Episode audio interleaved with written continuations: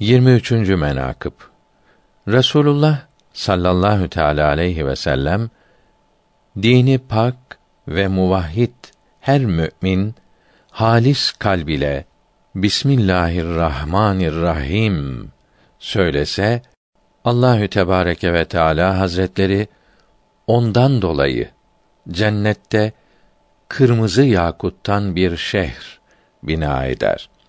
Her şehirde zebercetten bin kas, her kasırda bin saray, her sarayda bin hane, her hanede bin taht, her tahtta sündüsten ve harirden, ipekten bir döşek, her döşeğin üzerinde bir huri, ayağından beline kadar amber, belinden gerdanına kadar beyaz kâfurdan, gerdanından başına kadar nurdandır.